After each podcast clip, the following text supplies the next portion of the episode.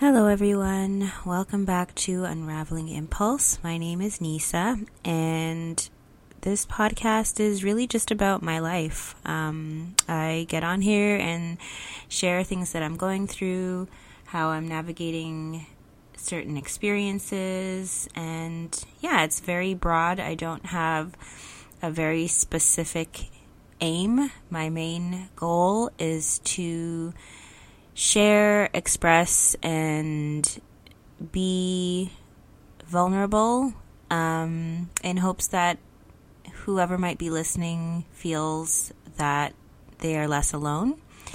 And it's a platform for me that allows me to build my confidence in speaking. Um, and I talk a little bit more about that in my first episode, so you can check that one out if you'd like.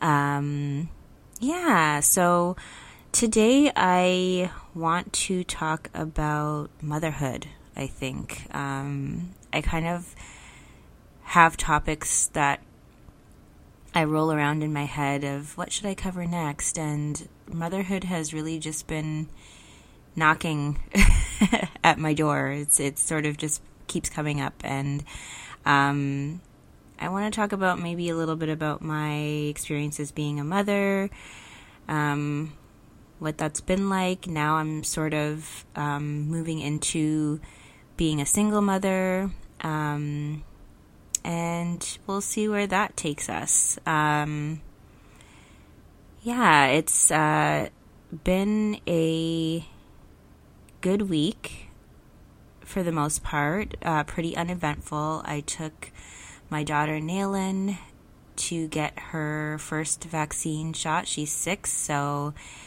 they've just opened up um, the eligibility uh, for 5 to 11 year olds. And so we did that yesterday, and I was a bit nervous because she, as most kids do, hates uh, needles and shots. Um, but she was so brave, uh, no crying at all. Uh, it was really nice the way that um, the center that we went to set set it up so that um, there was just like images of like cartoon kid superheroes who were getting vaccinated, um, and so it just kind of like gives kids that little boost of um, bravery and she also got to see other kids getting vaccinated, which I think helped her. So it was a good experience. Um, we've done our part. I feel good about that. Um, I don't want to get super political, although I don't really shy away from it. but yeah, I feel good about um, us doing our part in trying to manage this virus. It's exhausting. Speaking of motherhood, motherhood and COVID nineteen, whew, it's it's a lot. Um, so you're definitely not alone. um, but yeah, um, I guess I can start with my early days of motherhood. Like, let's, I'll try to, I'll try to paint the picture. Um, so yeah, Naylin is six now. Um, when I had her, finally she was she was planned. Um, I knew around that time that I felt ready, and so there wasn't really a big struggle to get pregnant. I don't recall. Um, it kind of happened fairly naturally. Um, and so we were really blessed that way. Um, everything about, you know, getting pregnant and um, even up until delivery was went really smoothly. And I don't think that I really appreciated that until after I had Naylin. I didn't really appreciate it until after I really started reading more about other people, other individuals' experiences with pregnancy and the birth. Um, and, you know, I really look back and am very thankful that I really didn't have a hard time. Um, and so, yeah, like that's one thing that I reflect on now more often and really just have to give thanks for. Um, I didn't, having said that, I was one of those women or people who didn't enjoy pregnancy. Um, I, I had very severe nausea and vomiting in the first trimester. I lost weight. Um, I couldn't keep anything down. Um, I just, I remember I was working at the time and I would just sit at my desk thinking about throwing up. Like, like it was just literally like, how can I keep whatever is in my system down today? Um, it was so hard. um, and my work suffered. Um, yeah, like it was just, I didn't, en- I really didn't enjoy it. Um, if I'm being honest. Uh, and I remember like at the time, um, you know, before I got pregnant, I had kind of started to like do a lot more working out and get into like, got into a pretty good routine with um, exercise and things like that. And I would go to the gym. And um, I remember like this girl that I used to go to the gym with, um, not really friends, but acquaintances, when she found out that I was pregnant, she's like, "Oh, are you going to come back to the gym?" And I was just like, "No." And she's like, "Who wouldn't want to work out when you're pregnant?" I like I would do that every and it's just kind of like, "Girl, I'm literally like I'm literally like, barely existing here. Like I'm struggling to keep shit down. Um so exercise is so far down on my list right now. But yeah, like it's funny how the judgments um, start literally right away and people's ideas of what you should or shouldn't be doing kind of just like it can be overwhelming. Um, but, anyways, I will get more into that in a minute. But yeah, like I just, I wasn't someone who particularly enjoyed being pregnant. Um, I found it very difficult. Um, like I said, the nausea and vomiting in that first trimester was really it took me out, man.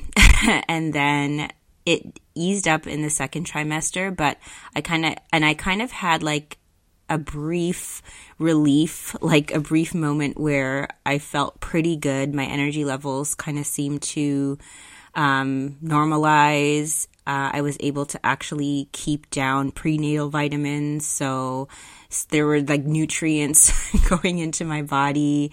Um, I was just kind of being, I was able to sort of eat normally again. So I remember like there was like maybe a two, three, a two month period where I felt pretty good. And then it's like you get into like your start moving into your third trimester and it's just like a whole other host of weirdness starts to happen to your body and I don't even remember half of it. I the list is so long of the strange things that I experienced being pregnant. Like I had no idea and I think there was so much mystery around being pregnant. Like you really don't know the what is it?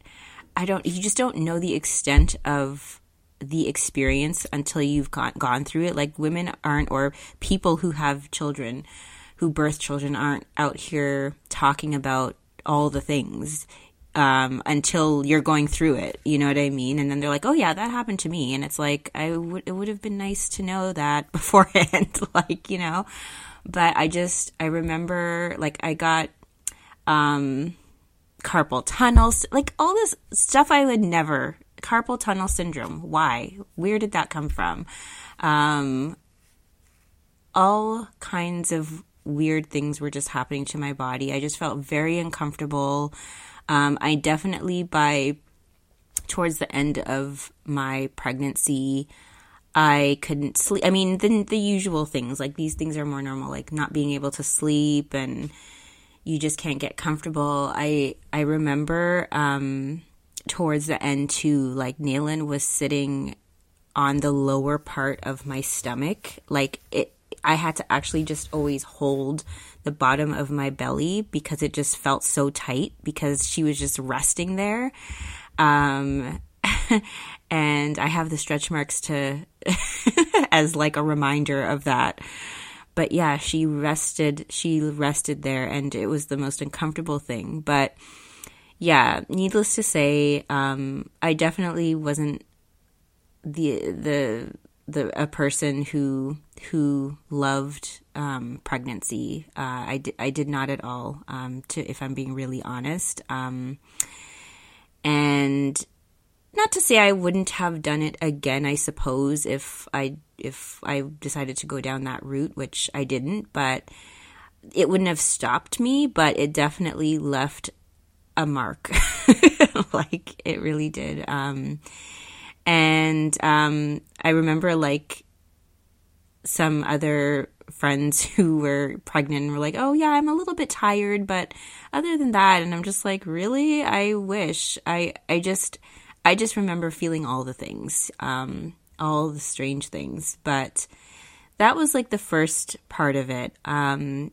the birthing, my birthing situation was not bad at all, guys. Like for the first, considering it was my first pregnancy, I always heard stories about it being like the longest labor and, you know, all these horror stories of how lengthy the labor can be. But my labor, I don't remember how many hours, but it really wasn't that bad. Um, like I think I remember going into um, labor at maybe I think it started like during the day. I think I remember around like four or five starting to feel some like slight cramping, and then like by eight p.m.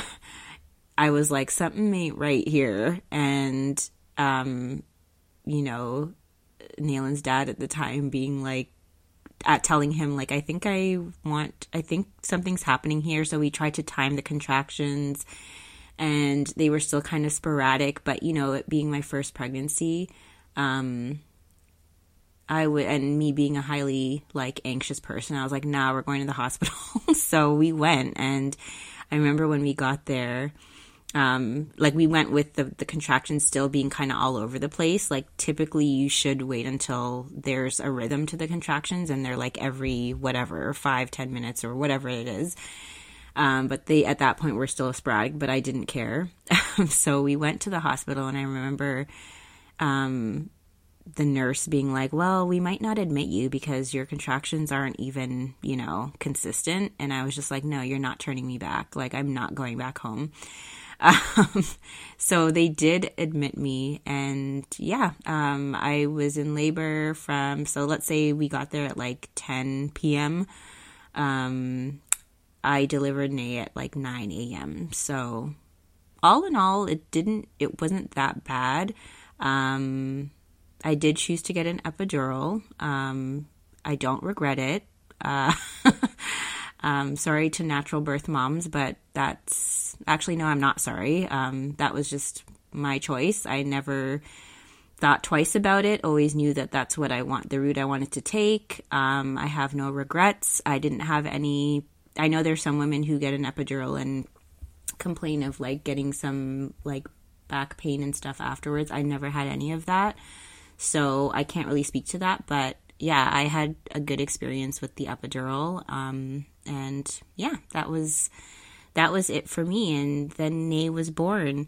And um, I. I just remember like the first struggle, um, even aside from the lack of sleep, because by like when you first have the baby, you're still sort of on adrenaline from just the whole thing happened. Like to this day, I look at her and I'm still like, I can't believe I birthed you. I, don't know. I'm sure other moms feel this way, but like Naylin will be 20 years old and I will still look at her and think, I can't believe I gave birth to you. I can't believe I birthed a human being because it is just so, it's a wonder, you know? It's like one of the most wondrous things. like it's, it's a gross thing, it's a painful thing. It's all of that, but it's also one of the most wondrous things. And um, yeah, I still to this day can't believe that I did that, that I birthed a human being. Um, but yeah, so you're sort of on adrenaline, or at least I was when I first, uh, like after that, the birth, I, I had her, um, where you're just like wanting to like look at the baby and like you just don't, you can't, you almost don't want to take your eyes off of them. Like, you know how if you do have a hospital birth, which I did, um, they kind of take the baby so you can kind of get some rest and all that stuff. And, um, I didn't get any rest. Like I mostly just wanted to be with her and see her and stuff. And so I kind of had that thing going. But um, what was actually the most difficult in the first few weeks was breastfeeding. And um, that was the most emotionally draining experience of my life was breastfeeding. They make it look so easy um, on TV or even when I see other, I had seen like when I look at other women who breastfeed, it's just like the it.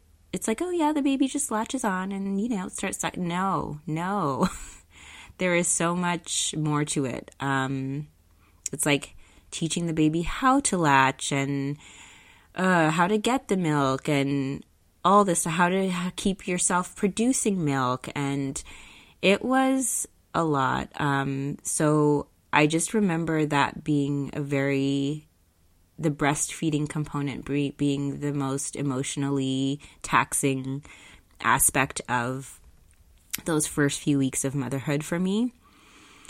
And um, I eventually got a lactation consultant, and she worked with me to, you know, practice like getting Naylin to to latch on properly because uh my nipples, y'all, it was a hot mess. like the pain. Um, I definitely, I mean, I was always using that ointment, but uh, it was just, I could actually still, I have like ghost pains just thinking about it. Like I can feel my, my nipples like throbbing. Um, but yeah, so we, we hooked up with a lactation consultant and it was very very helpful and i think within i think by the time she was maybe less than a month or just about a month i had really gotten into a good groove with breastfeeding um, so that was my first like i felt like an initiation into the early days of motherhood and then from there, the sleep deprivation definitely was a huge thing. Um, I was really lucky. Like, my mom came at the time I was not living in Canada. So, my mom came to visit me and she would help me um, in the early days with like night shifts and stuff. Um, so, I would like pump. And that's the other thing, too. I was also lucky in the sense that Nay would take both bottle and breast, so I could pump and have give my mom the bottle and you know, or give her dad the bottle, and she would be able to get her feedings um, without me being there.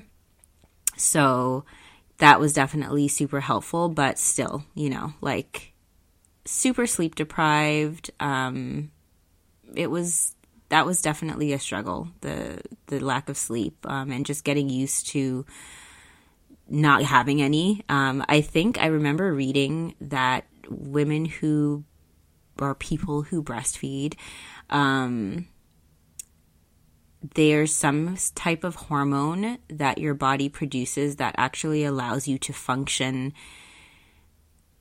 on lack of sleep. Not that you're, you know, perky and whatever, but you're able to sort of move through sleep deprivation better than if you weren't breastfeeding, like if you didn't have that hormone kind of, um, I guess, activated.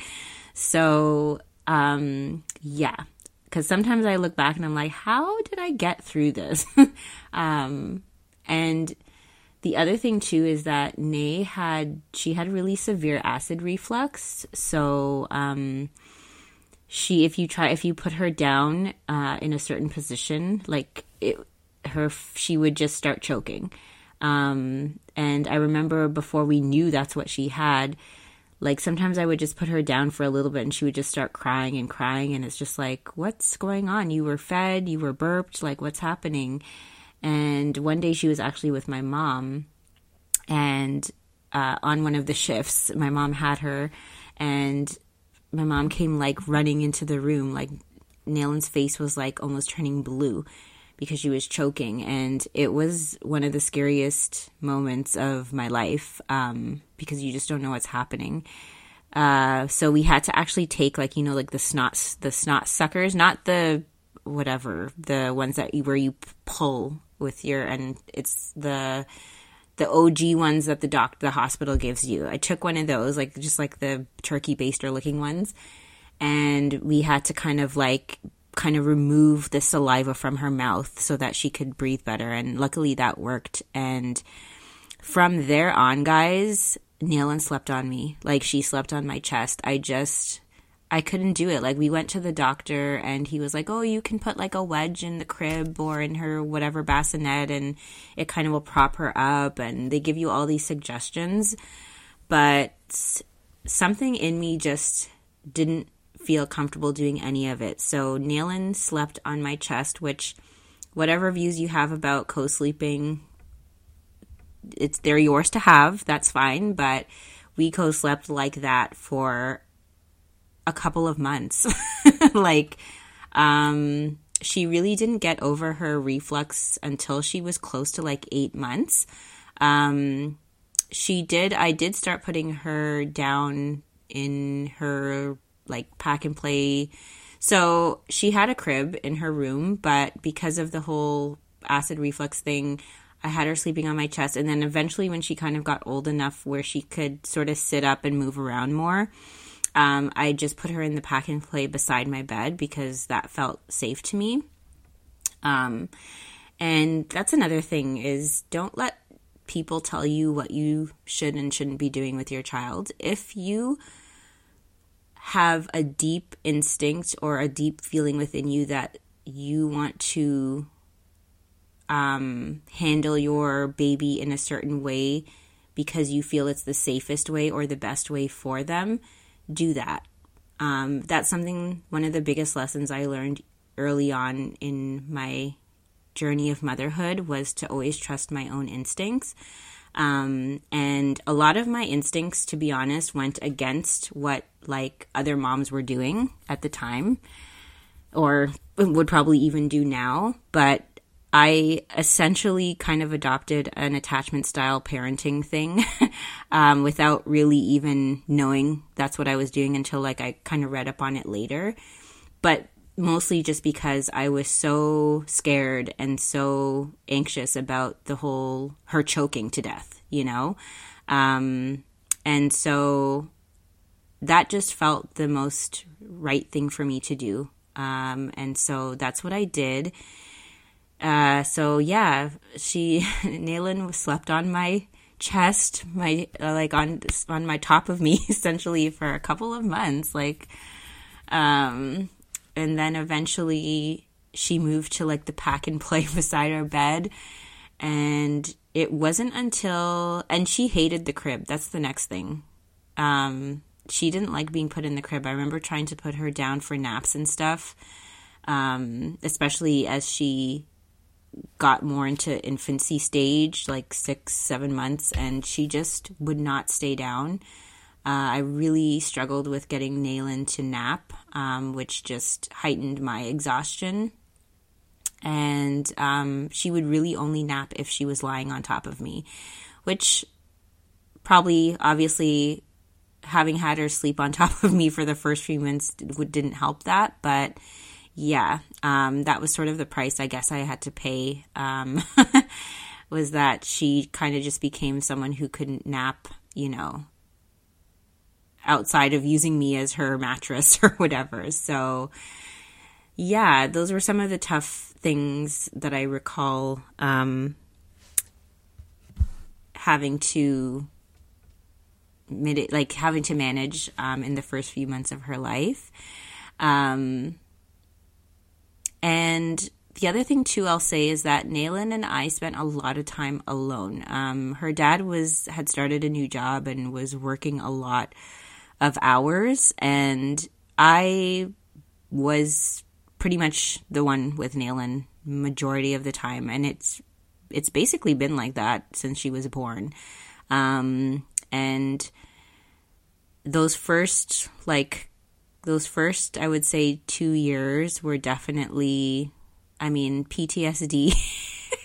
like, it was just all the things. It was a joy, but it was also one of the most difficult periods of my life because I didn't really have a lot of help. My mom, if she was visiting, would definitely be there to help me, but she wasn't there indefinitely. She would stay for a couple weeks, a month or two, and then leave. So, and then it was me and Naylin again. So it was hard. Um, I didn't have a lot of um, outside supports, and I have the deepest respect for people who are raising children on their own, on their own, like really, you know, single parenthood. Um, and yeah, because it was not easy. Um, as Naylin got a little bit older, um, I think after she turned one, one and a half, um, I had sort of started to be a little bit more open to connecting with other mothers, um, which I'm just, I'm not an extroverted personality type. Um, I'm very kind of I don't know how to say it. It's like it's not that I have an issue connecting with people well, yeah, I do. like, I'm just, I'm not the type to really put myself out there. Um, and so I'm, I'm very much like internal. I'll just sort of like manage and do stuff on my own. Um, it takes very special people to pull me out of my shell. Like, certain personalities are really good at sort of getting me to do things. Um, and it, I honestly appreciate some of the extroverted people and that have come into my life because they have basically been able to sort of like pull get me to interact in a way that's actually healthy. You know, like I can appreciate the fact that like my nature is to sort of be inward and to sort of not socialize and that's fine, but there are times when it's really just good to do that. It's healthy to do that. Um, I'll never really be the type to have like a huge like mom group or anything like that. That's not never going to be me.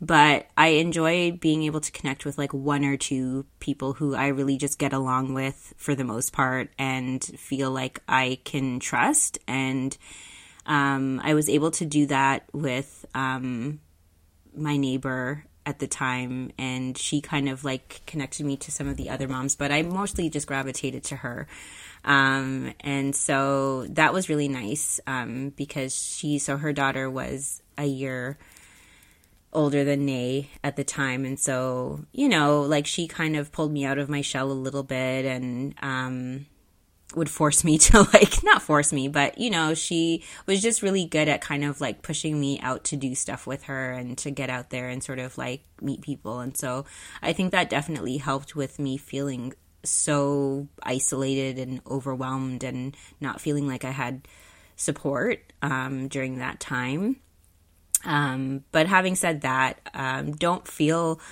badly if you're not like a mom group type of person because I am not. And to this day, I am not. Like, I don't have a mom group connection. People who I'm already friends with who happen to have kids uh, around the same time I did, or are kind of the people who I just still connect with. Um, uh, I didn't like I didn't I joined some like Facebook support mom groups or whatever, but like rarely engaged. Um, and yeah, it's it's just a personality thing. Um, I think, you know, from the day I found out I was pregnant um, to now, I've always sort of just been very resolute in doing what works for me.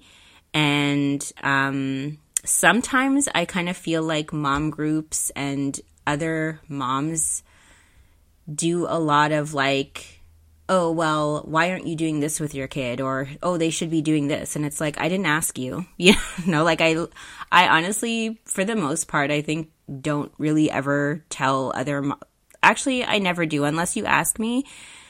Um, I rarely tell people, or if ever, I mean, recall telling anybody what they should or shouldn't be doing with their kids because um, I don't like it done to me. Um, I'm again, like I said, I always sort of approach motherhood from a very intuitive, like mindset of like what feels right, what I think is right based on Naylin's personality or what her needs appear to be.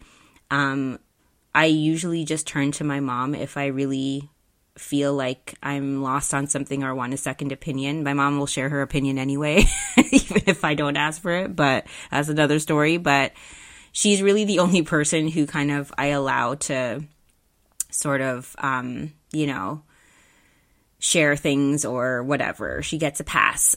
but um, other than that, I don't really care to do the whole like. I just I don't know. I just felt like sometimes in mom groups there's just a lot of judgment. Let's put it that way. Um, and so I kind of just shy away from engaging too much with a lot of people in that way. Um, I remember when I, and that's like whatever, everybody's human. It's not to say I'm not going to be friends with somebody who's like past a judgment because whatever, people are human. I, I try for the most part to be forgiving of those things because I'm I've done it and whatever. But having said that, I try to be as self aware as possible and not project onto others, um, especially mothers, because we're super sensitive. Like we already put a lot of pressure on ourselves, and it's worse when we're piling on to that um, with each other by just making judgments or kind of suggesting things in a way that's like, well, why aren't you doing this? And it's like, girl, no. so, yeah, I'm just very protective of, I guess, my, the way that I mother. I'll say that. Um, like, I remember one time I've had a couple of moms. I remember, you know, I fed Naylin when she was little, like moms do. But it's like this, our generation, and when I say ours, I mean like the millennial generation.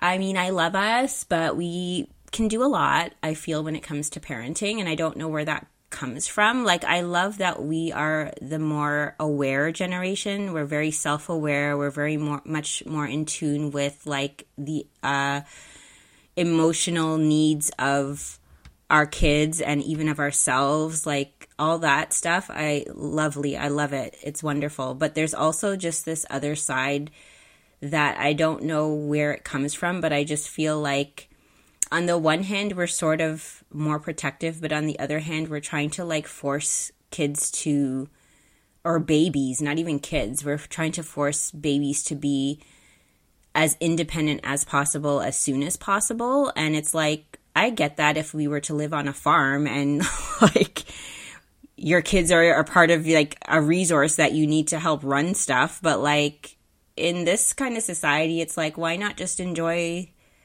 the baby for being a baby? And I get that like a part of it is because the demands of work and like keeping up a household and all this other stuff is also there.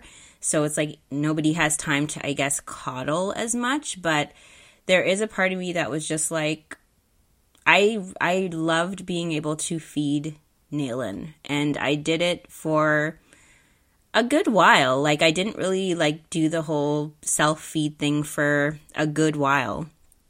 Like I think she was well into a like yeah, I think she was like good at well into a year before I even started having her feed herself or start practicing or whatever. And again, I don't necessarily judge other people who do that, but it's just sort of like there was a lot of judgment thrown my way of like, why isn't she like, why don't you just start getting her to eat on her own? Like, who wants to do all? And it's just like, okay, well, I like to do it, and she's literally going to be feeding herself for the majority of her life. You know what I mean? So what's the rush? You know, it's like I'm okay with treating my baby like an actual baby instead of like speeding up the process. Like, I get why maybe others might feel the need to do it, but I don't. And that's my choice. You know what I mean? And so there were sometimes judgments like that. Um, also, I don't like mess. Like, I'll just be honest. I do not like mess. The whole baby throwing all this, sh- I was going to swear, all the stuff on the floor and um, having to clean it up after, it just gave me more anxiety than I cared to experience, you know? Like some people's threshold for that stuff is more is is I guess they have a wider threshold than others and I just don't really have a particular threshold for mess in that way, that kind of mess. Um, and so it would just give me more anxiety and make me feel more irritated. And it was just sort of like, I just rather not you know, like, um, and guess what? Naylin is six now and she knows how to eat. like, she knows how to feed herself. Um, her motor skills are just fine. So it was okay. And even with the sleeping thing, too, um, like the judgment of like, that girl still sleeps with you. And I used to hold Naylin, like I said, um, the attachment style parenting thing that I accidentally fell into was real. Like even aside from sleeping, like I held Naylin a lot. Um, she was always held because she didn't like being put down, and every time I put her down and and kind of tried to let her cry it out, I just didn't like it. It did not feel right. And so I just stopped doing it. And other people, oh, you're holding her too much and she's going to be spoiled. There's no spoiling a baby. They're a baby. Um, and guess what? Naylin is six now and she's very independent. like, um, she, Naylin's an only child, so there is a level, and Naylin is, has always been very demanding in terms of my attention. But she's become, she's had to also learn how to be independent and play on her own. And she's really gotten really good at those things. So, honestly, it's like, my thing is if there's something you take from all this rambling is do what feels right for you um, and i've i've always said that um, Naylin was also a really picky eater. Like she still is, but she's gotten a lot better. But there's still certain things that I really struggle for her to eat um, and to try. And she's from uh, from the time like she started eating solids, it's been it's been a battle to to get this girl to like try new things. Like vegetables have always been a struggle. I remember at one point the only thing she would want to eat is like macaroni and cheese, and I ha- I gave her macaroni and cheese because it's all she would eat. Um, I and there were definitely moments where I felt guilty, like oh my god, my kid's not getting enough nutrients, like how is she she's just eating like mac and cheese all the time all this stuff. Um and oh and she loved oatmeal. She still well she doesn't love it as much anymore but like oatmeal i could give that girl oatmeal for breakfast lunch and dinner and she would be so happy. That was like one of her favorites. But she just was super picky. She still is pretty picky. Um gotten better but still a struggle. And um yeah like feeling judged for, oh, she needs more vegetables. Yeah, I know she needs more vegetables. Sherlock, like, don't you think that I'm trying? You know what I mean? But at the end of the day, I want my kid to eat. Like, I want her to eat something. So this is the something she's eating right now. We're going to have to roll with it. But eventually, like I said, she's gotten better. She'll eat her salad now. She'll eat some cucumber. I still struggle with like the broccoli and the other type, other greens, but She'll eat carrots if they're like in soup, and she's definitely gotten better. So, again, all those judgments are for naught because I honestly do think that, and I remember one really rand- nice mom. She was actually at a she was a cashier um, in a store, and I was checking out, and I I don't know how we got on the topic, and I was just saying, oh, like my my my girl is like a super picky eater and she's like oh don't worry about it I had one who was like that too and eventually they they'll eat more. They'll eat they'll try new things. And you know it was true. Like Naylin started to try more things and she's so much better now. Um so again, like the pressures that or the judgments that we feel are a lot of times just as I, I like to talk about projection a lot because it, it really is when we do so much of it and we we judge so much, you know, and me included. But again, it's just that self-awareness around like, listen, you know how difficult motherhood already is. Why add to it by making another mom feel badly about something she's trying with, you know? Um so yeah, um, those are some of the things I dealt with in the early days of motherhood. Um, and yeah, like I think going back to a little bit about like the the self-imposed pressures, I think a lot of it is self-imposed sometimes. I think yes, we we look at social media and we see how like all these moms have curated these perfect like moments with their kids, but I kind of feel like that's everything, right? Like everything on social media is curated even outside of motherhood. So I think for me, it's really just I look at it and don't I I I kind of when I see it from that perspective, I don't really internalize it much. Um I think um I sort of, again, as someone who's introverted, and as I shared, there are certain things that I. I didn't mind doing. There's certain things I didn't mind doing, and certain things I am more like that's not me. Um, and I think for me, it's sort of fi- finding the balance. Um, so, you know, like I'm not the mom who's going to have my child at like an amusement park, a this, or that every single weekend. We're not going to have plans every single weekend because me personally, I hate plans. Like I want to decompress. Um, I like to have to think of something else to do to entertain my child all the time is so exhausting.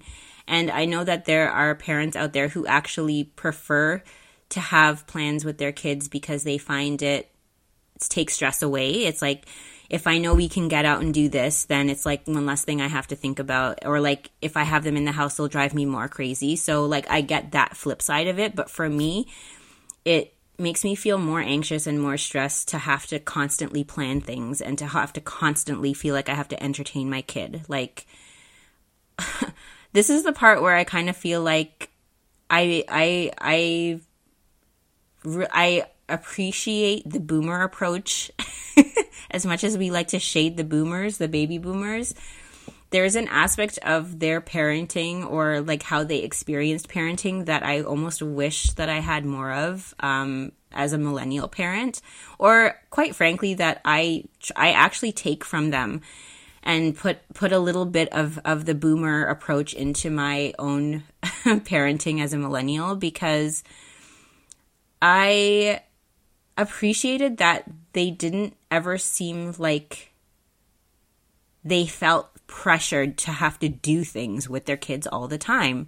It's just sort of like they would do, like my, I mean, my mom was the one who would do stuff with us the most. And, but it was never like every single weekend. You know what I mean? It was sort of like, oh, okay, let's go to this place and and it would be sporadically, you know what I mean? But nowadays I just feel like there's this like oh if you're not doing something with your kid every moment, you're you're a terrible parent. You know what I mean? And well, let me be a terrible parent because that's just not happening. Um, so on on the other side to it, you know, like I don't if I, if I were really to be the introvert that I am, we would never do anything because I'd be like, okay, just go play. You know what I mean? So for me, I really have to like strike a balance of like, okay, girl, you got to do things with this child, but I don't need to go to the extreme of we have to plan something every friggin' weekend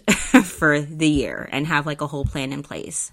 No. So I try to like um I try to plan things. Um, I kind of take the approach my mom did with us, which was, you know, at least once a month or at least a, like you're doing something. You know what I mean? But um, there's definitely that component that I need where I'm not having to plan. Like there's so much of our kids' lives that we already have to manage, and even outside of your kids' life, your own life, work, the house, like your home, uh, all that stuff. And it's just like I don't want to have to add entertaining them to the list all the time. So, um, I've had to sort of find and strike that balance and not look at social media and like seeing other parents doing stuff with their kids every weekend and feel like, oh, well, I should be doing that or I'm not doing enough or I'm not a great mom because I'm not like constantly doing stuff with my kid.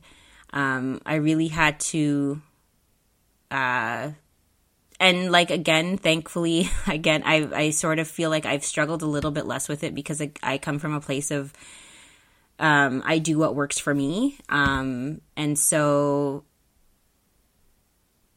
I don't internalize as much, but I guess I'm saying it more to those who feel that pressure to do that is that you don't have to. And like, I mean, consider your, consider what feels doable to you.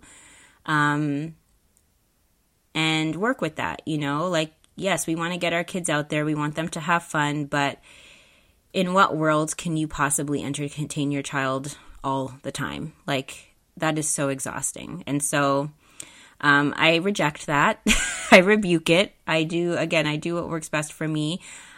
And again, being the parent of an only child, Naylin spends a lot of time on her own. And during COVID, I felt a lot of guilt. I felt so much guilt randomly because, not randomly, but it just kind of like hit me like a wave at one point of like, wow, she doesn't have anyone to play with that is her age. And, you know, when things were shut down, things were locked down, it was just her and and adults all the time. And so I felt badly about that. I felt like, wow, you know, she doesn't have a sibling to interact with. Um, but you know what? She ended up being quite just fine. Um, I feel like it actually improved her her capacity to be independent, like play independently. Um, and she moved back into the, you know, once we kind of were able to go back to in person learning again, she adjusted really well. Like, I feel like a lot of times the, we sort of place these, um, disappointments or whatever on ourselves as opposed to like is Naylin really even doing that badly? You know, um, because she wasn't. You know, like she was in the sense that all all these poor children, my goodness, um, you know, having to kind of like maneuver with the whole with everything that was happening. Yes, that definitely took a toll even on the kids, but overall, she was still a healthy, happy, well-adjusted uh, only child. You know. Um, and again, like one of the things that did come out of it was that I did do feel like she became a better better at independent playing and like which brings me to I don't like to I don't like to play certain things with with Naylin. I'm not gonna lie to kick it. Like I'm not the mom who likes to play dolls. Just please no, I can't do it or like anything imaginary, I cannot stand it. I don't want to pretend to be a friggin' like unicorn in a cloud or whatever the heck like you're trying to play. It's just those are like my things that I'm like, no. you're gonna have to do it on your own kid. I'm sorry. But like I'm definitely the parent that will do board games. We love a board game. We love a board game at my house. Um, I like to like anything quiet, like anything that's calm, I will do. So like we read together, even arts and crafts. As much as I'm not like a super arts and crafts, uh, arts and craftsy mom, like I will I will extend myself and we'll do an arts and crafts type situation We'll even like science experiments, board games. Like I'll do that stuff with Nate. Even the parts that I don't really care for, I'll do. But I draw my line. Like the the playing of dolls and the imaginary game stuff, I can't do it. Um, so she's kind of like she under I feel like she's kind of gotten to know that about my personality, so she doesn't even really ask me anymore. Like she'll just be like, "Mama, let's play a a board game." And it's like, "Okay, yeah, let's do that." You know, like she kind of knows the things that I am willing to do with her. So we have like an understanding. um but yeah, like, you know, I don't it took me a minute to like not feel super guilty about that stuff too because again i feel like i don't know what it is about my generation feeling the need to have to do everything with their children like but I yeah, I kind of I was starting to feel a little bit of pressure in that way and it's like, oh, well, I should be I should want to do this with her because being a good parent is about doing and it's like, no, you can still be a good parent and not want to play friggin' dolls with your kid, you know? Um, it's okay. So, yeah, so there's that. Um,